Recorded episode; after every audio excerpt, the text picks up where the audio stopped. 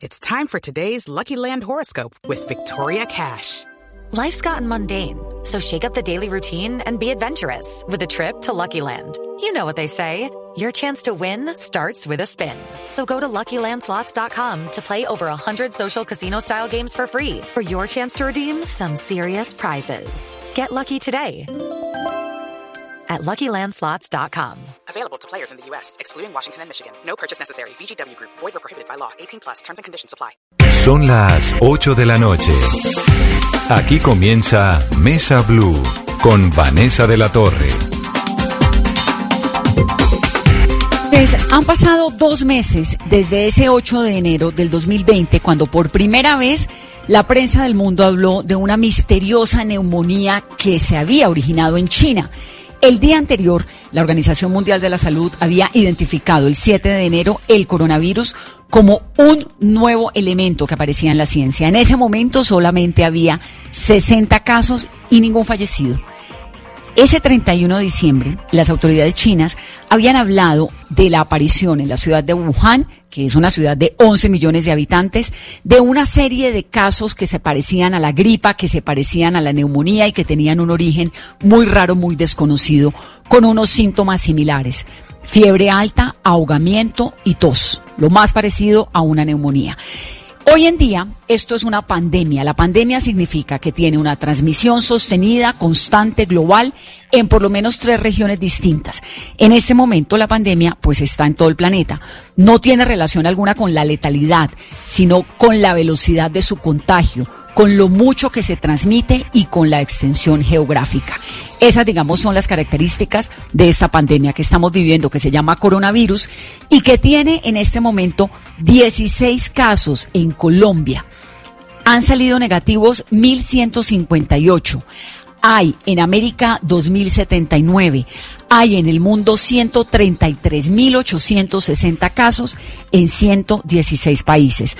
Algunos con experiencias muy afortunadas, como es el caso de China, que después de dos meses logró, digamos, contener esta enfermedad, y algunos con episodios muy preocupantes, como es el caso de Italia y como es el caso de España.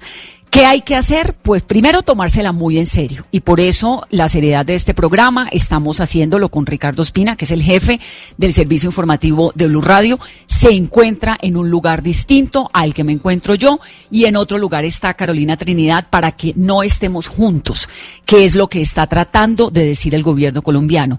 Si usted puede quedarse en su casa el más tiempo posible, si puede alejarse de la gente, si puede evitar los lugares de contagio, entonces hágalo tómeselo en serio para que sea como China el episodio que duró dos o tres meses y no sea como Italia o como España, que es lo que estamos viendo, que realmente pues tiene unas cifras muy preocupantes. ¿Qué hay que hacer? Aislarse. Lo que viene, muy seguramente la semana entrante, habrán cierres de universidades y de colegios, muy seguramente se reducirá esa medida de la cantidad de gente que debe estar juntas en espacios públicos. En ese momento estamos en 500 personas, seguramente llegaremos a 100 o incluso a 50. ¿Qué seguirá? Seguramente las principales ciudades se cerrarán. ¿Esto qué significa? Pues que se tiene que guardar todo el mundo. Eso se llama cuarentena. Está ocurriendo en este momento en países europeos. Italia es una nación entera y está cerrada. España está también casi cerrada porque es la forma como se ha ido probando, como los chinos y los de Hong Kong y los de Corea del Norte lograron entender que es la manera como la humanidad puede frenar esto que se llama pandemia. ¿Tiene unas ventajas en relación con las anteriores? Sí, por supuesto, la ciencia hoy en día pues es distinta, mucho mejor de lo que era antes. El 80% de los casos son leves, un porcentaje del 20% más o menos tiene eh, unos síntomas similares a la neumonía y de eso un 5% puede ser mortal, pero la verdad es que hay mucha gente, un 80% de quienes realmente superan esta enfermedad. Parte de la solución, y esto es clave, está en las manos, en las suyas, en las mías y en las de todos. El lavado de manos, la limpieza es clave, es fundamental. Hay una mezcla de alcohol, de clorox, una solución de etanol que pueden eh, quitarle la actividad al virus. ¿Y esto dónde está? Allí, en los productos de aseo de su casa, en el jabón que usted usa todos los días. Entonces, realmente hay un porcentaje muy alto que está en el control de cada uno. Entonces, no hay que alarmar, pero hay que tomárselo muy en serio. Estamos esperando, Ricardo, que en breve el presidente Duque va a hablar. ¿Qué podemos esperar de esa declaración? Hola Vanessa, buenas noches. Primero quiero decirle que para los colombianos este es un fin de semana muy atípico, ¿no? Mm, la mayoría de la gente está en sus casas. Este es un mensaje que ha calado y, y pues mucha gente está en ese autoaislamiento que, que es preventivo y que es muy importante para evitar la propagación del virus. No creo que hubiésemos ni usted ni los oyentes vivido o pensado en vivir algo similar como lo que estamos afrontando un asunto parecido a las películas de ciencia ficción, pero que hoy es una realidad y que tenemos que afrontar de la mejor manera. Se suman en Bogotá varios factores importantes, Vanessa, para tener aún mayor control. Y es que además del COVID-19, del nuevo coronavirus, estamos en una temporada de lluvias que empieza y que puede disparar el pico epidemiológico. Y a eso súmele los incendios de los llanos orientales que también aumenta la contaminación. Entonces, hay una cantidad de factores que juegan en contra del sistema de salud que es, como usted lo decía, lo fundamental en este momento, mantenerlo descongestionado, mantenerlo sin mayores complicaciones y, permitir que podamos todos tener eh, un tratamiento adecuado. Vanessa, el presidente Duque está evaluando múltiples determinaciones, eso es fundamental tenerlo en cuenta. A esta hora están eh, en reunión en la Casa de Nariño tomando determinaciones. Me cuentan, Vanessa, desde el aeropuerto El Dorado que esta noche de viernes está inusualmente solitaria. Usted y yo sabemos y los oyentes que el viernes en la noche tal vez es uno de los momentos en los que hay mayor cantidad de viajeros llegando y también algunos saliendo desde el Dorado, desde la capital del país. Y a esta hora vamos a compartir con los oyentes de Blue Radio y de BlueRadio.com unas fotos. Vanessa, las eh, eh, bandas donde ponen el equipaje están solas, solas, desocupadas. Y Algo está pasando en el Dorado, ¿sabe? Y la ciudad, si usted sale ahorita, lo cual es un muy buen indicador de la seriedad con la cual nos estamos tomando este episodio, porque en eso hay que ser muy claros, hay que ser contundentes. Las ciudades y los lugares del mundo que no entendieron la gravedad de lo que puede ser, la están pasando muy mal. Es el caso de España, del norte de España, sobre todo de La Coruña, y es el caso de Italia, que tiene una cifras aterradoras, los lugares que se encerraron, que se cerraron entre las familias que viven juntos, que evitaron salir a las calles, pues son ciudades que lentamente están saliendo de esta situación tan grave. Entonces, Ricardo, ¿qué está considerando el presidente? Digamos que sobre la mesa está, obviamente, lo del número de personas, lo que ocurra con los vuelos, ¿no? Con los cruceros que ya afortunadamente esa decisión ayer pues se tomó. ¿Qué más? Mm, pues yo creo, Vanessa, que lo más importante en este momento es lo relacionado con los vuelos.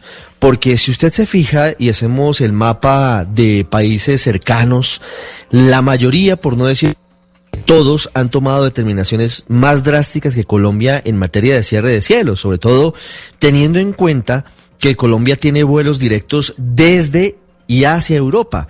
Sobre todo en España tenemos vuelos hacia Madrid y hacia Barcelona, tenemos vuelo directo hacia París, tenemos vuelo directo a Frankfurt, tenemos vuelo directo hacia Ámsterdam. Entonces, digamos que si usted mira desde Venezuela, pasando por Uruguay, yendo a Argentina, incluso Perú, todos los países, bueno, sumere Bolivia, todos han dicho, mire, por ahora suspendamos la llegada de, vuelos internacionales provenientes de Europa, fundamentalmente, para mitigar ese riesgo de llegada de nuevos casos. Esto en algún momento, Vanessa, se va a perder el control, digamos, eh, hay que decirlo, y esto, el control no de la enfermedad, sino el control de los casos. Ah, hoy los podemos contar, hoy podemos decir que son 16 y sabemos en dónde están pero en algún momento eso se va a diseminar de tal manera que no vamos a poder saber en qué momento ya empieza a transmitirse de una persona en Colombia a otra persona en Colombia, que es cuando pasamos a otra fase. Sí, cuando dejamos Pero de ser casos. si lo vemos, eh, Vanessa, yo creo que la, la decisión del presidente Duque que están evaluando a esta hora debe ser fundamentalmente esa, porque muchos sectores le están pidiendo, incluso la alcaldesa Claudia López le pide, hombre, eh, con todo el respeto dice, es el momento de tomar decisiones un poquito más, más audaces en materia de control de los vuelos y de los aeropuertos. Bueno, en cuanto entre el presidente Duque a hablar, por supuesto lo vamos a tener aquí en vivo en este programa, son las 8 y 11.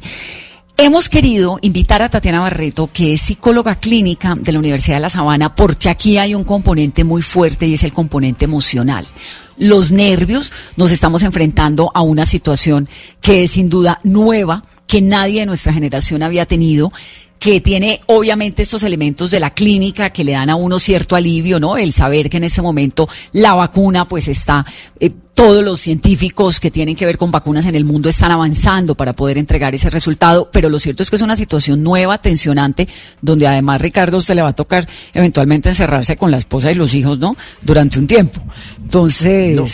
Tengo una amiga que decía, no, la verdadera pandemia es, la cantidad de divorcios que se van a venir después de uno convivir encerrado 24 horas con los suyos.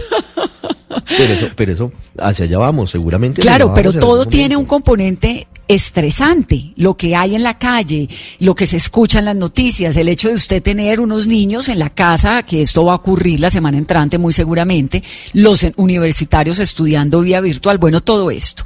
La doctora Tatiana Barreto, como lo digo, es psicóloga clínica, me encanta tenerla en el programa. Tatiana, bienvenida. Hey guys, it is Ryan. I'm not sure if you know this about me, but I'm a bit of a fun fanatic when I can. I like to work, but I like fun too. It's a thing. And now the truth is out there. I can tell you about my favorite place to have fun. Chumba Casino. They have hundreds of social casino style games to choose from with new games released each week. You can play for free anytime, anywhere and each day brings a new chance to collect daily bonuses. So join me in the fun. Sign up now at ChumbaCasino.com. No purchase necessary. Group. Void were prohibited by law. See terms and conditions. 18 plus.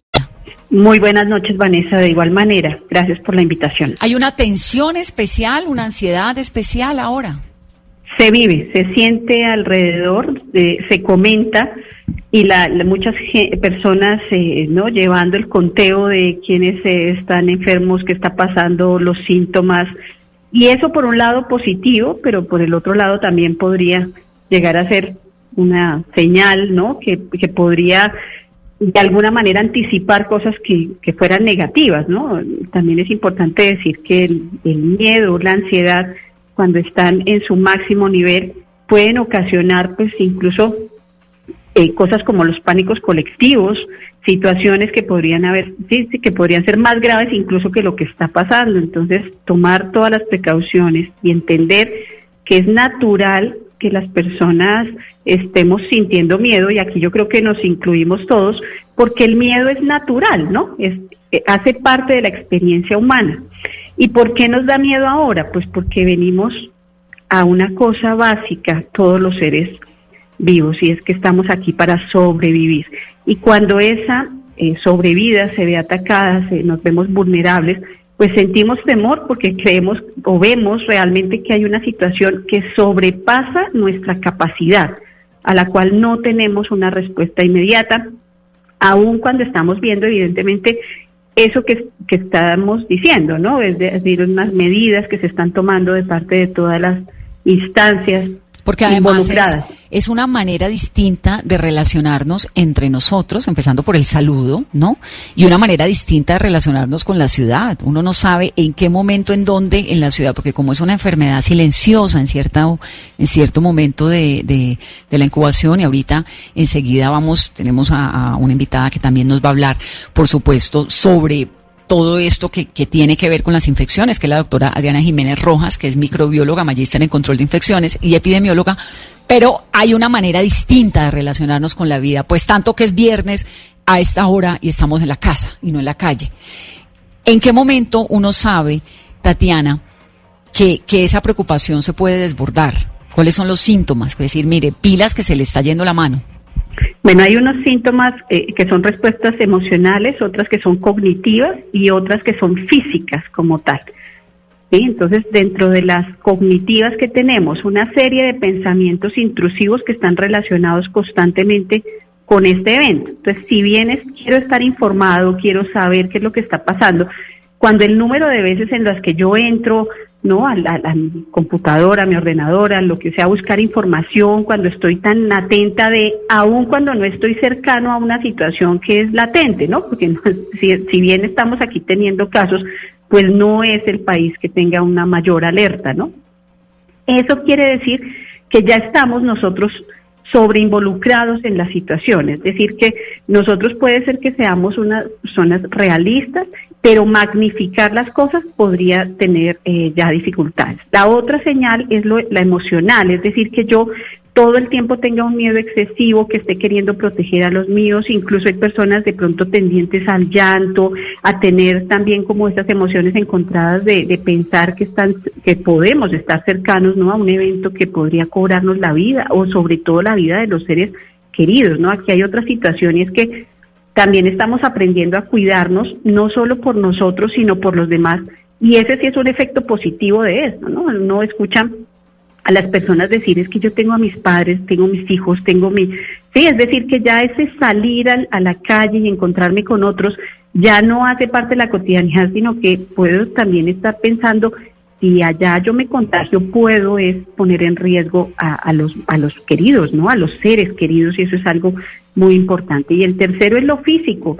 Si uno ya empieza a tener palpitaciones, sudoración, eh, esta sensación de, de pronto de despertares en, en la noche, si de repente uno se, eh, se encuentra eh, en, en, alguna situación en casa o en donde esté y empieza a tener como la sensación de ahogo, de mareo, de vértigo, ese tipo de cosas están indicando que además de eso, eh, el, estrés que va causando alteraciones en el, en el eje, en los ejes endocrinos y neuroendocrinos, pues va haciendo también una representación en el cuerpo, a veces problemas digestivos.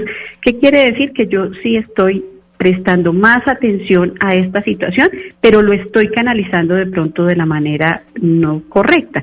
Y aquí es muy importante que las personas, todos comprendamos que el, la, la, el excesivo estrés o miedo lo que también hace, además de todo, es disminuir el potencial ¿no? del, del sistema inmune. Entonces, digamos que tenemos que controlar aquí varias cosas. Si bien me ocupo, no me preocupo de la situación, sino me ocupo de tomar las medidas necesarias para que esta situación no llegue, digamos, a mi entorno, Quiere sí, porque además también, me, lo que hemos hablado en este programa nos baja las defensas. Ese, Eso es importante, constante. sí. Pero entonces uno qué hace? Porque realmente la opción de no estar informado, yo creo que esa es tremendamente equivocada, porque hay que saber la dimensión de la gravedad, no para alarmarse, pero bueno, para tomar las precauciones que corresponden. Sentir no, miedo es lo usual, ¿no? Lo normal. Digamos que aquí le da uno un poquito de tranquilidad que dice los niños aparentemente no son eh, como el objetivo principal de, de, de, esta pandemia, sino que son lamentablemente las personas mayores, pero hay como cierta tranquilidad o cierto alivio con los niños, pero la verdad es que es una situación muy compleja. ¿Cómo hace uno para manejarla? Claro, entonces es aquí muy importante empezar a identificar esos pensamientos que me están generando malestar, ¿sí? Para que podamos no solamente estar pensando constantemente en la enfermedad, sino más bien en la forma de prevenirla, que es lo que yo creo que ha sido positivo también. Ahora que ustedes mencionaban el, la forma en la que la ciudad se está comportando hoy, ¿sí? Es decir, que nos estamos organizando en colectivo para poder responder a una a, a esto que está sucediendo y, y, pareciera que ahora como que internamente todos sí hemos entendido que esta es una misión que cada uno puede hacer y que puede contribuir positivamente y me parece que ahí ya nos está indicando que los pensamientos están orientados hacia la solución y no hacia, hacia la preocupación o el, excesivo no eh, carácter a veces destructor que podemos llegar a tener los seres humanos. En segundo Doctora, lugar sería también reconocer, perdona, la, las respuestas emocionales y también aceptarlas. Sí, tengo miedo y, y, me doy el permiso de tener el miedo, pero también elimino el miedo para, para empezar a sentir pues una sensación de, de, de mayor tranquilidad en la medida en que tomo las, las precauciones. Señora.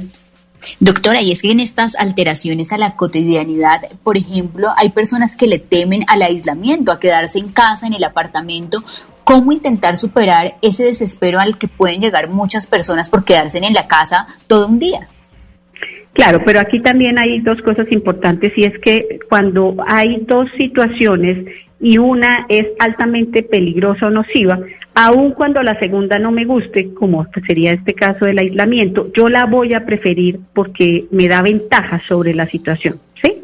Entonces, en otras circunstancias, si de repente simplemente eh, un gobierno o una situación dijera que no podemos salir, pues nosotros nos veríamos no, no empezaríamos a decir que estamos acorralados, que estamos siendo privados de nuestra libertad, y etcétera. Pero creo que aquí lo que también ha entendido la gente y que incluso yo lo he escuchado es que también algunos piensan que, que es beneficioso que por primera vez estemos más pensando en las personas que quizás en las instituciones, ¿no? Y eso es muy valioso. Es decir, que a las personas les estemos diciendo, a los estudiantes, los estemos cuidando y les estemos diciendo, eh, podemos hacer una excepción y puede usted quedarse en casa. Y también eh, se escuchan muchas cosas que han empezado a pasar en los hogares, ¿no? Esa forma de encontrarnos y de, y de entender que a veces la vida también puede parar y puede ser distinta, que nosotros podemos tener un ritmo y ver ese aislamiento no como un aislamiento, sino como un encuentro con esas personas que están cercanas y que nuestra casa también es un lugar que podemos disfrutar, ¿sí? Y que podemos hacer cosas aun cuando no estemos en la calle porque creo que es que nos hemos vuelto sí muy muy al pensamiento de que todo lo atractivo está afuera, ¿no? Y, también hoy es un momento de mirar las cosas y creo que el, mundo, ¿no? La naturaleza misma a veces nos está mostrando que hay que reorganizar el universo. Sobre eso quería preguntarle, doctora Barreto, porque pareciera que lo que desde algunos sectores, sobre todo desde quienes defienden la sostenibilidad, sobre quienes defienden las nuevas formas de cuidar el, planeta, pues se venía diciendo y era opcional o los mirábamos de pronto como los locos, los loquitos o despectivamente, pareciera que tienen razón. ¿Será que esta nueva forma de ver el mundo, de hacerlo más sostenible, de no tener que usar el carro para ir y venir, así sea una sola persona en, en el vehículo, de estar en la casa, de aprovechar la tecnología, llegó para quedarse con motivo de la coyuntura del nuevo coronavirus? Pues creo que están empezando a, ser parte de la vida nuestra, ¿no? Ya, ya lo eran tantas eh, formas en las que nosotros podemos también hacer parte de, de nuestro día sin tener que salir, pero ahora cuando ya se vuelve mandatorio, ¿sí? cuando ya debo yo generar unas estrategias para hacer eh, cada uno de nosotros nuestro trabajo desde donde estemos, también me empieza a decir, bueno, eh, creo que la globalidad nos, nos desde hace rato nos decía, también hay que de pronto eh, utilizarla en favor de educar, en, en favor de la pedagogía, ¿no? De, de, encontrar la manera de que esto no sea solamente una forma de, de, mercadeo que tenemos a veces, ¿no? Y ese consumo excesivo de las redes para otras cosas, sino también para poder estar en casa y seguir avanzando en los procesos, ¿no? Entonces, ahora ya muchas universidades o instituciones pues estamos pensando en, bueno, eh, ¿qué va a seguir las próximas semanas? Y seguramente será enfrentarnos a eso, ¿no? Ya de verdad la virtualidad en, en pro de, de entender que quizás también desde nuestras casas podemos hacer mucho. Seguramente los índices van a cambiar, ¿no? De la de todo lo que va a pasar con la contaminación y una serie de cosas que nos mostrarán y de pronto esto será ejemplo para para entender que ha llegado una nueva forma de, de vida y sobre todo como sentirse uno realmente vulnerable, porque es que la vulnerabilidad del ser humano ha estado ligada a las guerras, que mal que bien son conflictos bélicos decididos por los humanos, de golpe eh, a los terremotos, a las tragedias medioambientales, pero a una enfermedad de este tamaño, nuestra generación y creo que muchas antes, pues no la habían sentido de esta forma, ¿no? En todo el planeta tan impresionante. Ahí yo sí quiero ahondar un poquito en el tema de la convivencia familiar, porque ahora le va a tocar a uno en las próximas semanas eventualmente desayunar, almorzar y comer durante varios días con los niños, con la familia, con el esposo, con los hijos, con toda la el, el núcleo familiar a su lado. ¿Cómo se maneja la calma, el equilibrio para uno no transmitirle a los niños el miedo que uno tiene, para no no, como con la convivencia, porque delicioso convivir el fin de semana, pero 24 horas al día, 7, 24? durante un rato. sí, eh, abruma un poco cuando uno lo piensa. Ustedes se pero... pueden estar riendo de mi pregunta, pero espérense en 15 días, espérense Ricardo en 15 días a ver si no me está dando la razón y está viendo la entrevista a ver qué fue lo que dijo la, la doctora. pero aunque suene abrumador, pero el amor cuando es verdadero, cuando es real, eh, no cansa. ¿sí? Lo que nos cansamos nosotros es de esos prejuicios que tenemos acerca de la rutina.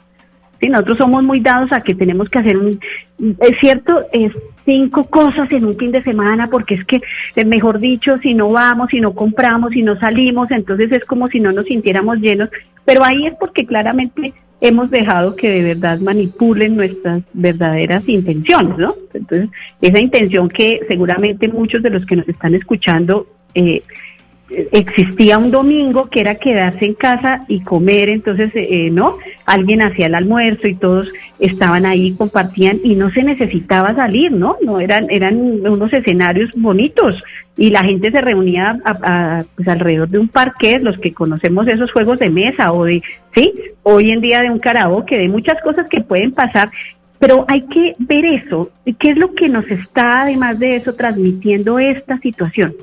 Y es que le dice a usted como papá, como mamá, que de pronto ha llegado la hora de, de entender que pues tenemos que volver de pronto a momentos más primitivos. Primero, donde cuidamos la naturaleza, ¿sí? Porque tal vez todo esto inició cuando nosotros entramos, ¿no? A, empezar a, ¿no? Se dice que muchas de estas cosas ocurrieron porque también nosotros fuimos a, buscar allá, ¿no? Eh, y alteramos un orden en la naturaleza y el orden se devolvió contra nosotros. Sí. ¿Qué tal si hoy también las familias se reúnen y se y se aman y se quieren y comparten y aprenden a mirar al otro? se parece un poco a lo que ocurrió cuando cuando se fue la luz en la era en, la, en el periodo Gaviria, ¿no?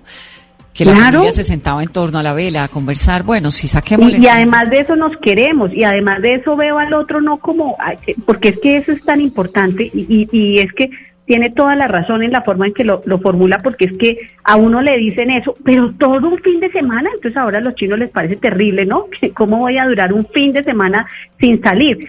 pero tal vez es porque no, porque no, como no lo hemos vivido, entonces ya nos parece extraño. Querernos nos parece extraño, acercarnos, compartir, hablar de otras cosas nos parece extraño. ¿Por qué? Porque se nos ha olvidado que como estamos al frente de un ordenador, cada quien allá chateando escribiendo, entonces ya no sabemos la forma de hablar. Pero eso no quiere decir que no lo podamos intentar. Que aquí va a ser una oportunidad de, de conocer a ese otro con el que vivo, porque desafortunadamente a veces con el que menos comparto es con el que estoy ahí al lado, con el que duermo, con el que va. El parqués, me parece muy buena idea. Doctora Tatiana, qué gusto. Ay, no, gracias. espero que yo no haya eh, hablado no en demasiado, pero es que este tema me parece tan bonito y creo que todos los que nos están oyendo, pues ojalá podamos vivir esta situación, podamos salir adelante, eh, conservemos la calma, controlemos nuestras emociones, nuestros síntomas físicos, que no disminuyamos nuestro potencial del sistema inmune, que eso también se fortalece con la unión, con el amor y que si nos corresponde en esta ocasión vivir esa cuarentena, pues eh, qué bueno que podamos compartirla con alguien que está ahí cerca, que decidió compartir la vida con nosotros, un, compañero de vida y máxime unos hijos, ¿no? Que, que los tenemos, que los queremos, que los queremos cuidar y que ojalá todos aprendamos de me gusta me, gusta esa actitud me parece bien productiva y sobre todo que le mete un poquito de buena onda a esta situación tan angustiante que estamos viviendo. Gracias es la doctora Tatiana Barreto. Son las 8.28 una de las noticias importantes en el día fue la declaratoria de emergencia nacional por parte de la Casa Blanca. Mooney Jensen es analista política, vive en Washington, está ahí parada al frente de la Casa Blanca. Vamos a hablar con ella rápidamente antes de que nos vayamos a la parte científica con la doctora Adriana Jiménez, porque hay muchas preguntas. ¿Usar o el tapabocas? ¿Cómo aislar a alguien en la misma casa en caso de cuarentena? ¿Por qué a los niños parece no darles esto? Bueno, de eso vamos a hablar, doctora Adriana. Le pido paciencia un segundito mientras salimos rápidamente del análisis internacional. Muy buenas noches. Buenas noches, Vanessa. significa esta declaratoria de la Casa Blanca del presidente Donald Trump de emergencia nacional?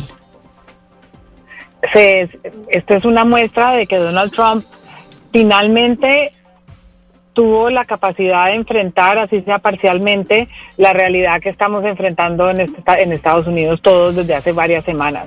Eh, es una 180 grados del tono que se vio en estos días, unos días, hace unos días, cuando sentado en la oficina oval, eh, de una manera extraña y, bastante eh, nerviosa, trató de bajarle el volumen y bajarle la intensidad al, tamaño de, la crisis de Estados Unidos. Este fue eh, pues un, una, una, un tono diferente, de todas maneras preocupante porque nosotros los eh, latinoamericanos estamos más desconfiados en general de nuestras instituciones.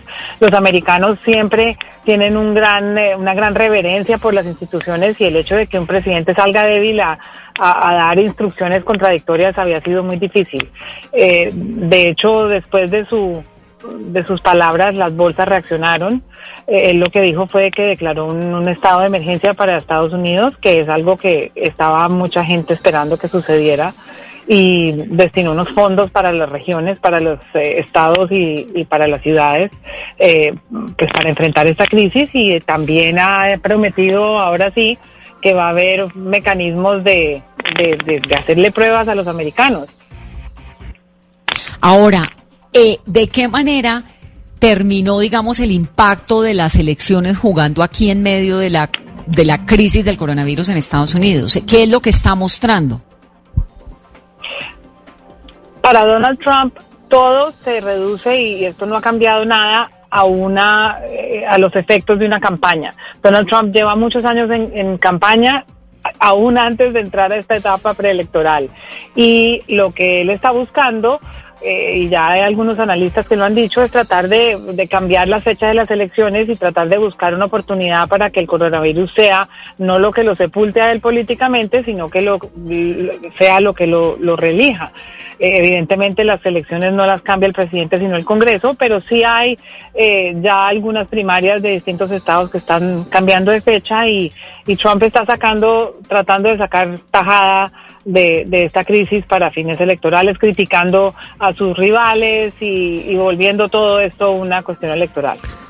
Sí, Muni, por un lado va la, la realidad política con la que vive el presidente Trump, primero negando la gravedad de, de esta pandemia y ahora intentando rectificar y buscando réditos electorales. Pero por otro lado va la gente que, como usted lo dice, desde hace semanas están en alerta Hoy hemos visto una cantidad de imágenes, fotos y videos de los supermercados completamente vacíos, los estantes sin ningún producto, eh, y eso pues de alguna manera indica que, que los eh, estadounidenses se preparan para situaciones muy complicadas. ¿En qué momento se le podría voltear la idea a Trump de intentar sacar réditos políticos de todo esto y eventualmente si se le pudiera convertir en un lastre electoral? Ya se le ha convertido en un lastre electoral, no solamente por su manejo de la crisis, sino por el impacto económico que ha tenido. Eh, creo que hasta el momento la bandera más importante de Donald Trump era la bonanza económica que ha vivido Estados Unidos durante su mandato y eso se colapsó y se, se va a colapsar aún más en la medida que se cierren eh, las, los, pues, los negocios. Aquí estoy en la calle 16, coincidencialmente, cuando ustedes llamaron, esto es un desierto, todos los restaurantes tienen muchas mesas disponibles, hay poca gente en la calle, Creo que este fin de semana y los supermercados lo reflejan, los americanos cayeron en cuenta que se tienen que meter a la casa. Y, y ha sido un golpe difícil a nivel familiar, a nivel de la sociedad, pero creo que mucho antes de que hablara Trump empezó a generarse una sensación de aquí no hay nadie mandando eh, otros tomaron la, delantera. Aquí han sido importantes los gobernadores, los alcaldes, el sector privado que ha llevado a sus trabajadores a casa mucho antes de la declaración de emergencia. Y, hay otros eh, elementos distintos al presidente que están en este momento mandando la, pues las pautas. Aquí el, la alcaldesa de Washington D.C. declaró emergencia mucho antes que el gobierno federal, en Maryland también, y las medidas empezaron a tomar mucho antes de este discurso y la gente ha, tomado conciencia. El hecho de que Washington DC esté desocupada, como nos está contando Muni hasta ahora, pues también se parece a una Bogotá que un viernes a las 5 de la tarde, quiero contar que el tráfico era increíble, es decir, la ciudad verdaderamente, la gente como asumiendo, pues no faltará el que esté en ese momento en la calle, pero hay como una, una preocupación ahí latente, o por lo menos una conciencia. Yo quiero creer que es una conciencia de ver un espejo de lo que está ocurriendo en otros lugares del mundo y ver una fórmula que se inventaron ya los chinos. Hay esto, nos encerramos, esperamos, nos fortalecemos y continuamos la vida. Pero es casi que una pausa de un par de meses para poder seguir viviendo, porque de ese tamaño es eh, lo que está ocurriendo. Muni, gracias y un abrazo muy grande. Guardadita me hace el favor, que la necesitamos. Ya mismo me voy a guardar. Sí, señora. Mande foto además, porque estamos aquí con hashtag Mesa Blue. Vamos a empezar a compartir las fotos de todo el mundo guardado en su casa un viernes a las 8.35. Saludo a la doctora Adriana Jiménez rápidamente. Doctora, un gusto tenerla. Buenas noches. gracias por, a todos. Gracias por su paciencia. Tengo que ir a Venezuela porque hay un anuncio importante de Nicolás Maduro, pero rápidamente el tema del tapabocas y volvemos con usted ahorita en breve. ¿Por qué uno ve en las imágenes de Wuhan en China desde el 7 de enero todo el mundo con tapabocas? ¿Por qué en Hong Kong todo el mundo con tapabocas y en Bogotá le dicen a uno que no use tapabocas? Mm. Buena pregunta. eh, yo creo que hay un poco de desinformación. La gente se ha insistido tanto en el tema del lavado de manos que la gente aún me pregunta si el virus se transmite por el aire. Y el virus sí se transmite por el aire. Lo que pasa es que el virus queda depositado en las superficies cuando ustedes tocan la superficie con sus manos eh, y después se lleva su mano a la cara, pues está auto inoculando el virus. Pero el virus, su forma básica de transmisión es por vía aérea. Entonces, digamos que el tapabocas sí tiene un, un efecto protector importante para la contención de esta enfermedad y debe ser usado principalmente por las personas sintomáticas. Ahora, que el uso del tapabocas en las personas que no tienen síntomas pudiera prevenir que uno se contagie de la enfermedad, pues esa respuesta desde el punto de vista científico no la podemos tener. Pudiéramos decir que hay cierta eh, fundamento racional que si usted se va a subir a un transmilenio donde va a tener las personas respirándole en la cara, pues pudiera ser una medida prudente usar un tapabocas corriente también en esos escenarios. Hablaba con una persona que está en Hong Kong más temprano y me decía, mire, lo del tapabocas acá en Hong Kong es obligatorio, nadie puede salir sin tapabocas. Además, por una razón, porque como hay un porcentaje muy grande de gente que no tiene síntomas, entonces cuando usted se pone el tapabocas, usted primero está mandando un mensaje a la ciudad, que es un mensaje social de decir aquí hay algo, que eso pues por supuesto tiene una implicación como en la manera como nos cuidamos, pero además, usted se pone el tapabocas y si usted no tiene síntomas, pero tiene la enfermedad, usted no está contagiando a los demás. Yo creo que ese pedacito nos está faltando y después, digamos, de la cantidad de preguntas que me he hecho en torno al tapabocas, creo que, que eventualmente vamos a terminar el tapabocas, sobre todo, ¿no? Yo creo, sí, yo creo que sobre todo en la siguiente fase, que es la fase de contención, eh, yo creo que se debe contemplar como una buena posibilidad, porque nadie puede decir, nadie puede llegar a decir, no, es que eso no va a servir para nada. Pero en la fase de contención, cuando el virus ya esté circulando en Colombia de persona a persona, yo pienso que sí tiene un fundamento biológico para ser usado. Doctora, ¿me espera? Me tengo que ir a Venezuela con Santiago Martínez, tengo que ir a Cuña rápidamente. Pausa rápidamente, regresamos con Venezuela porque hay anuncio de Nicolás Maduro. Volvemos en breve en Mesa Blue. Continuamos en Mesa Blue. Santiago Martínez está en Caracas. Hay anuncio de Nicolás Maduro. Santiago. Hola Vanessa, buenas noches para ti. Aquí son ya las 9 y 41. Efectivamente, Nicolás Maduro habla esta hora en cadena de radio y televisión. Ha dicho varias cosas. Primero, ha decretado, y es quizá lo más importante, estado de alarma en Venezuela para, dice él, tomar decisiones estratégicas y drásticas que protejan al país de la pandemia del coronavirus. Dijo que la suspensión de clases de en todos los niveles, es decir, de kinder a universidad, es hasta nuevo aviso y adelanta además, y también es importante decirlo, una suspensión total de actividades laborales, aunque eso estaría en estudio aún, pero es lo que se puede venir en los próximos días, en las próximas horas. Dijo además que el objetivo y la decisión que él va a tomar es cortar, y esto lo digo textualmente, cortar la cadena de conexión del coronavirus.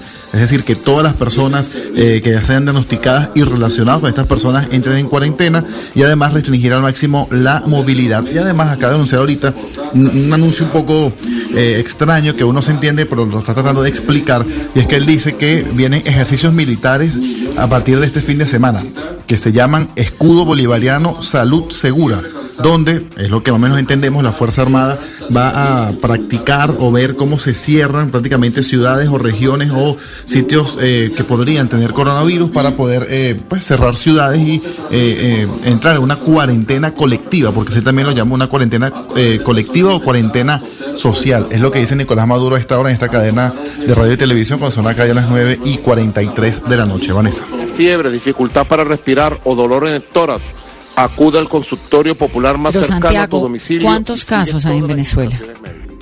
Confirmados, Vanessa, oficialmente dos. Solamente anunciado esta mañana por la vicepresidenta Desi Rodríguez, dos personas que llegaron en dos vuelos Madrid-Caracas de la aerolínea Iberia, el 5 de marzo y el 8 de marzo. Pero todas las personas que iban en ese vuelo, obviamente, están siendo ubicadas. Nicolás Maduro dijo al comienzo que todas ya están ubicadas. Por ejemplo, hay dos en Maracaibo, cerca de la frontera con Colombia, que están en vigilancia. Hay dos al oriente del país, en la eh, ciudad de Lecherías, esto es el estado eh, Anzuategui, y hay varias personas, obviamente, acá en Caracas, porque este vuelo llegó a, Caracas. Pero realmente confirmados por el gobierno, hasta ahora solamente dos eh, positivos. Está Una mujer de 41 años decisiones, y un hombre de 52. Sí, decisiones muy drásticas son las que está anunciando el presidente de Venezuela, Nicolás Maduro, que le dejan a uno la sensación de que tal vez tiene más información de casos, ¿no? O realmente está teniendo una proyección frente a lo que puede pasar con la enfermedad. Él también intentó decir que en China se hicieron las cosas bien como eran y que en Europa no, que en Europa subestimaron la enfermedad y que él va a adoptar el modelo chino y bueno, el modelo chino básicamente se, basó en cerrar ciudades, en cerrar el país, cosa que en Europa aún no ha pasado o no, no pasó tan rápido como en China y él ha dicho pues que él se va a tratar de copiar del modelo chino para cortar de raíz los casos de coronavirus. Sí, el modelo chino pues fue el que donde nació y donde en ese momento eh, pudieron contener la enfermedad. Santiago, gracias. Seguro, Vanessa, feliz noche. Claro, ¿qué pasa con el anuncio del presidente Duque? Lo que nos dicen, Vanessa, a esta hora es que al parecer no hablaría el presidente Iván Duque, sino lo haría el ministro de Salud, Fernando Ruiz. Están esperando ahí todos los medios están alertas a que sean llamados al salón de conferencias donde se puede dar esta declaración. Y también lo que nos confirman, Vanessa, a esta hora es que Puerto Rico confirma los tres primeros casos de coronavirus en la isla. Hoy se han confirmado por primera vez casos en Uruguay, Guatemala y, como nos contaba Santiago, en Venezuela y los tres primeros también de Puerto Rico. ¿Qué sabemos de los casos nuevos de Colombia? Bueno, de los casos nuevos. porque llevamos no, todos son nuevos. Y, y, recordar, Vanessa, que hace ocho días a esta hora estábamos hablando hasta ahora del primer caso. Y hoy en Colombia son 12 mujeres y 4 hombres.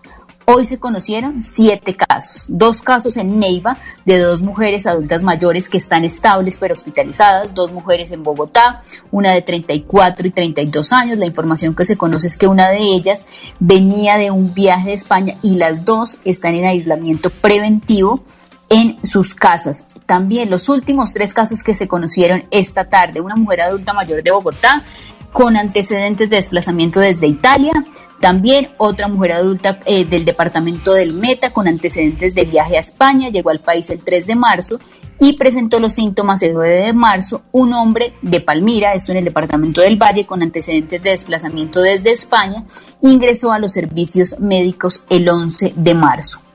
Hay unas condiciones que está, por supuesto, analizando la alcaldía de Bogotá y las alcaldías locales y tienen que ver con los niños en los colegios. En Bogotá se estima que hay cerca de 70 mil niños de hogares muy vulnerables que les va mejor yendo al colegio todos los días que quedándose en la casa. Hay miles de niños bogotanos y niños colombianos cuyo único alimento del día tiene que ver con la institución pública a la cual van todos los días.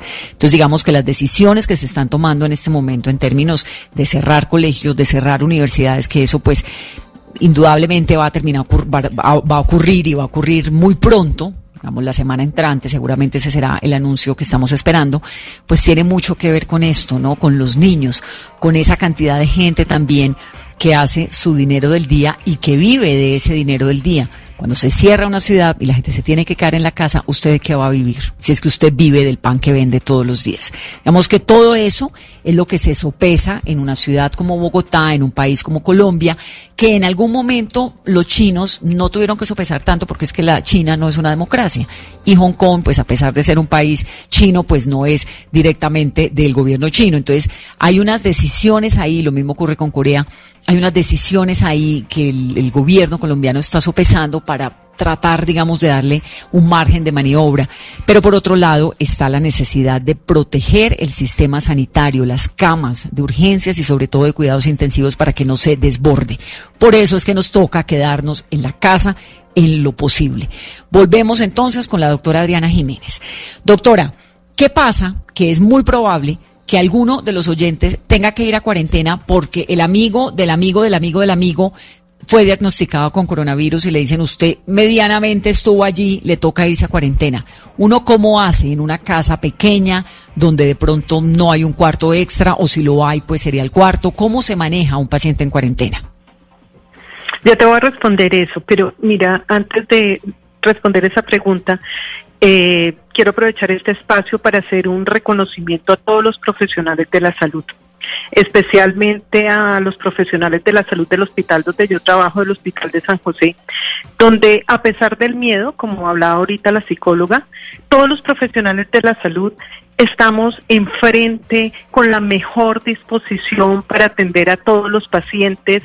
No tenemos los insumos que puede tener un país como Estados Unidos o como China, pero todos estamos dispuestos a, cumplir con la misión que tenemos en la vida y creo que los medios deberían hacerle ese reconocimiento a todos los profesionales de la salud. Totalmente de acuerdo.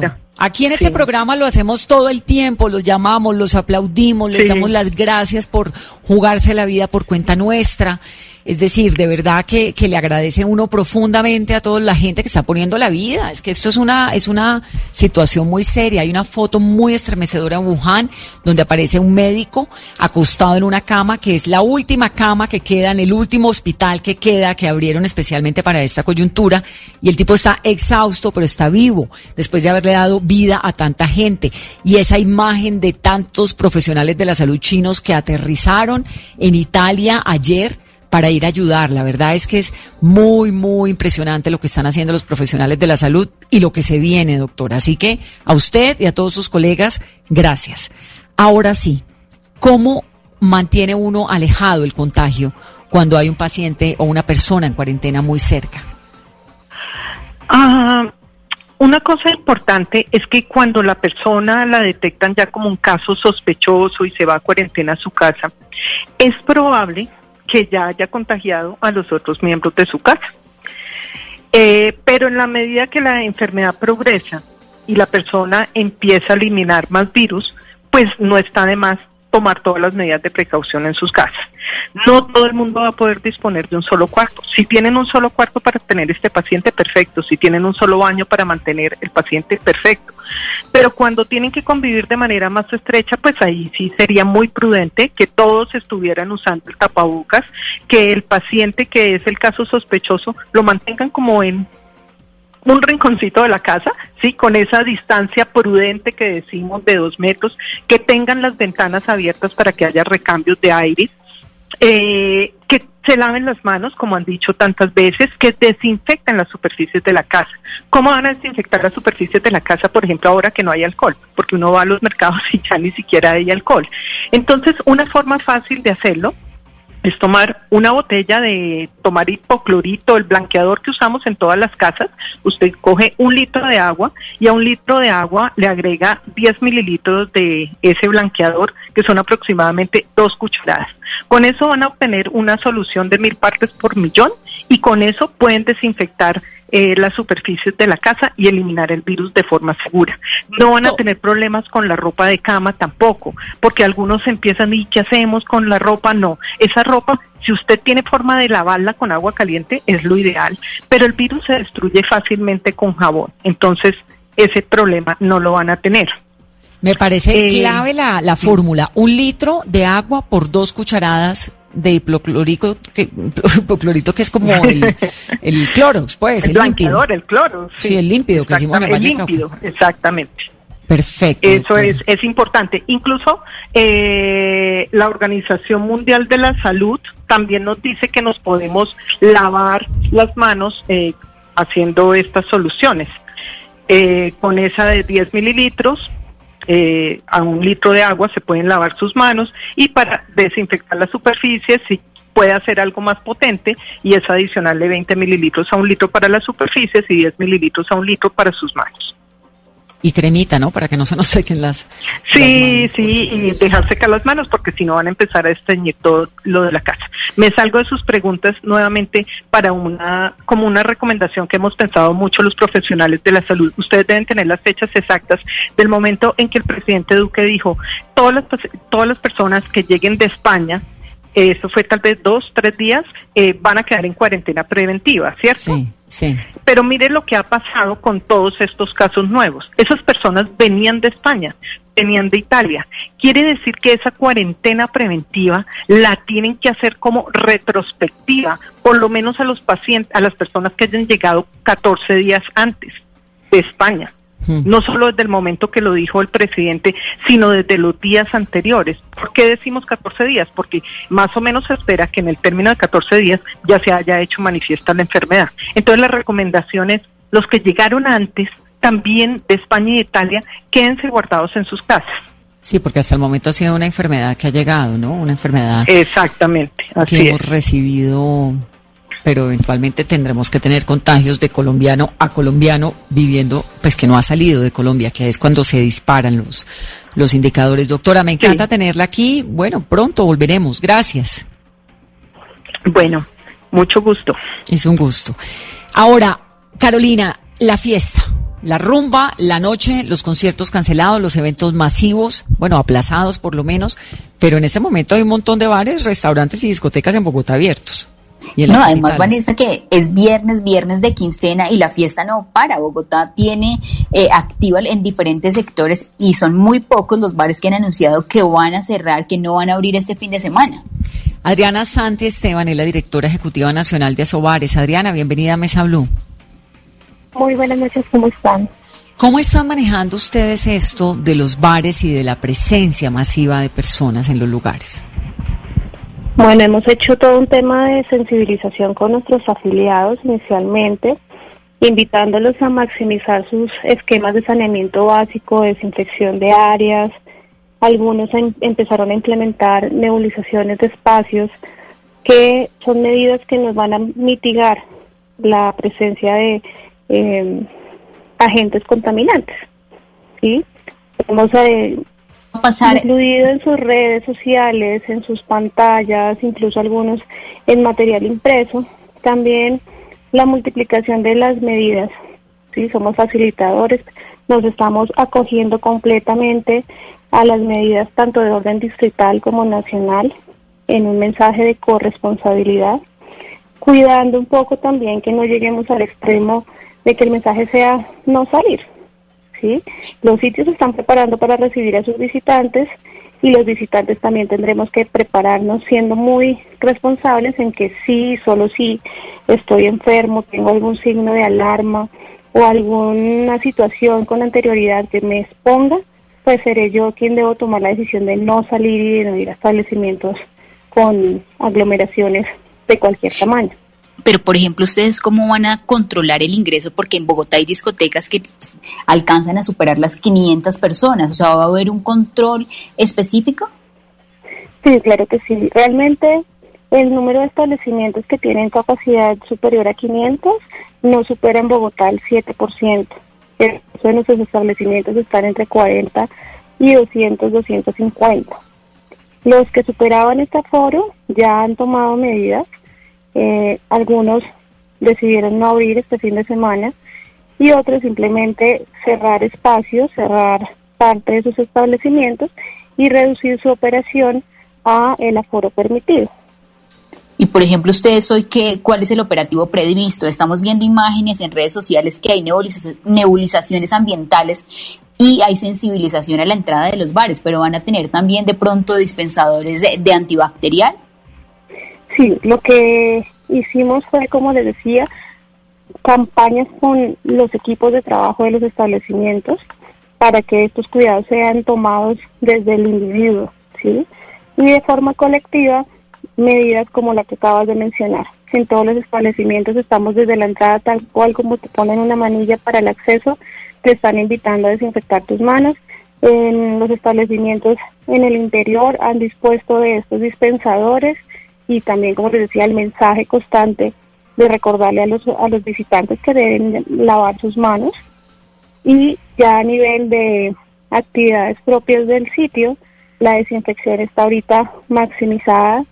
Temas de equipos y elementos de común uso como los datáfonos, las pantallas, están siendo el doble de cuidados para que sea lo menos eh, el riesgo eh, de contagio de cualquier elemento del virus.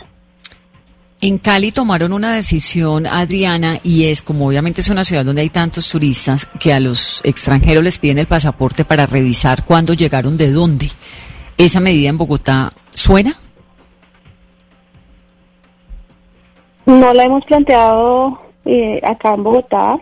Algunos establecimientos que su nicho de visita es, es de muchos extranjeros han empezado como a indagar estas medidas pero no fue una recomendación directamente de nosotros, hasta está más hacia la corresponsabilidad, hacia el control de si tú llegas a un establecimiento hoy y estás resfriado, estás tosiendo, probablemente no te vayan a dejar ingresar por cuidar a los que ya están adentro. Sí. Bueno, también hacerle un poco de, de, atención a lo que han dicho las autoridades y es aténgase en la casa en lo posible. Adriana, gracias. Es Adriana Santi Esteban, directora ejecutiva nacional de Asobares. Carolina, su foto. Mi foto, ya la voy a enviar porque estamos en cuarentena también. Sí, desde ya, en lo posible, mientras estemos en la casa, cada uno está en su lugar haciendo lo que le corresponda. Me parece chévere lo que nos dijo la psicóloga, gócense un poquito el momento, tomémoslo muy en serio. Sin ánimo de banalizar, hay unas cifras que les quiero compartir. Lo primero es que ya sabemos qué es esto, es un coronavirus. Miren la comparación. Los primeros casos de SIDA, por ejemplo, de VIH aparecieron en 1981 y solamente dos años después se pudo identificar el virus. Aquí, en una semana, el 7 de enero, ya se sabía lo que había ocurrido, había un coronavirus, el 24 de enero Wuhan estaba cerrada y el mundo en realidad lleva lidiando con esto solamente estos meses de comienzo de año, pero ya sabemos lo que hay. En China se controló la enfermedad, las epidemias arrancan, llegan a un pico muy alto, terminan, hay un descenso evidente en los casos en China, luego los demás países del mundo pues tenemos que aplicar casi que ese protocolo que ya tiene China. Lo que les dije hace un momento, el 80% de los casos son leves o son asintomáticos. El 80%. Sí, hay un porcentaje que puede ser mortal, pero no es tan alto. Afecta sobre todo a los ancianos. Hay que tener mucho cuidado con los ancianos, con los mayores de edad. Pero hay una buena noticia y es que no ha afectado a los menores de edad. Son casos muy leves los que se han visto en menores de 15 años. Parte de la solución está en sus manos. Ahí tenemos la fórmula que nos dio ahorita la doctora. Ya saben, un litro de agua, dos cucharadas de hipoclorito y funciona perfectamente como antibacterial. No hay vacuna. Pero la comunidad científica está ensayando prototipos. Hay por lo menos ocho. Hay grupos de investigaciones avanzando. Hay fases clínicas que pueden durar un año, tal vez más, pero tal vez también menos. Hay más de 150 artículos científicos especializados en este momento, 700 autores repartidos en todo el mundo.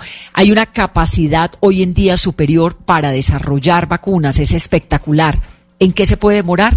En las pruebas de toxicidad, en los efectos secundarios, en la eficacia, pero la vacuna va a estar y va a estar pronto. Hay una compañía canadiense que se llama Medicago que tiene una especie de vacuna y está trabajando en ella. Lo mismo el gobierno israelí, lo mismo una empresa que se llama biotecnológica Novavax que está también avanzando en eso. Es decir, la humanidad está preparada hoy más que nunca para lidiar con una enfermedad muy grave. Es un virus delicado, pero se ha avanzado en los tratamientos, hay ensayos clínicos avanzados. Bueno, con esto lo que les quiero decir es que la pandemia de la gripa en 1918 acabó con la vida de 25 millones de personas en seis meses. Eso hoy seguramente no podrá ocurrir. Estamos más preparados que nunca para combatir una pandemia. Entonces, hagámoslo. desde donde podemos y desde lo que hasta este momento sabemos. Son las nueve, dos minutos de la noche, esto es Mesa Blue. Quédese en su casa el fin de semana, consienta los suyos y aproveche este momento porque también hay que sacarle algo de sonrisas a las vicisitudes de la vida. Feliz noche.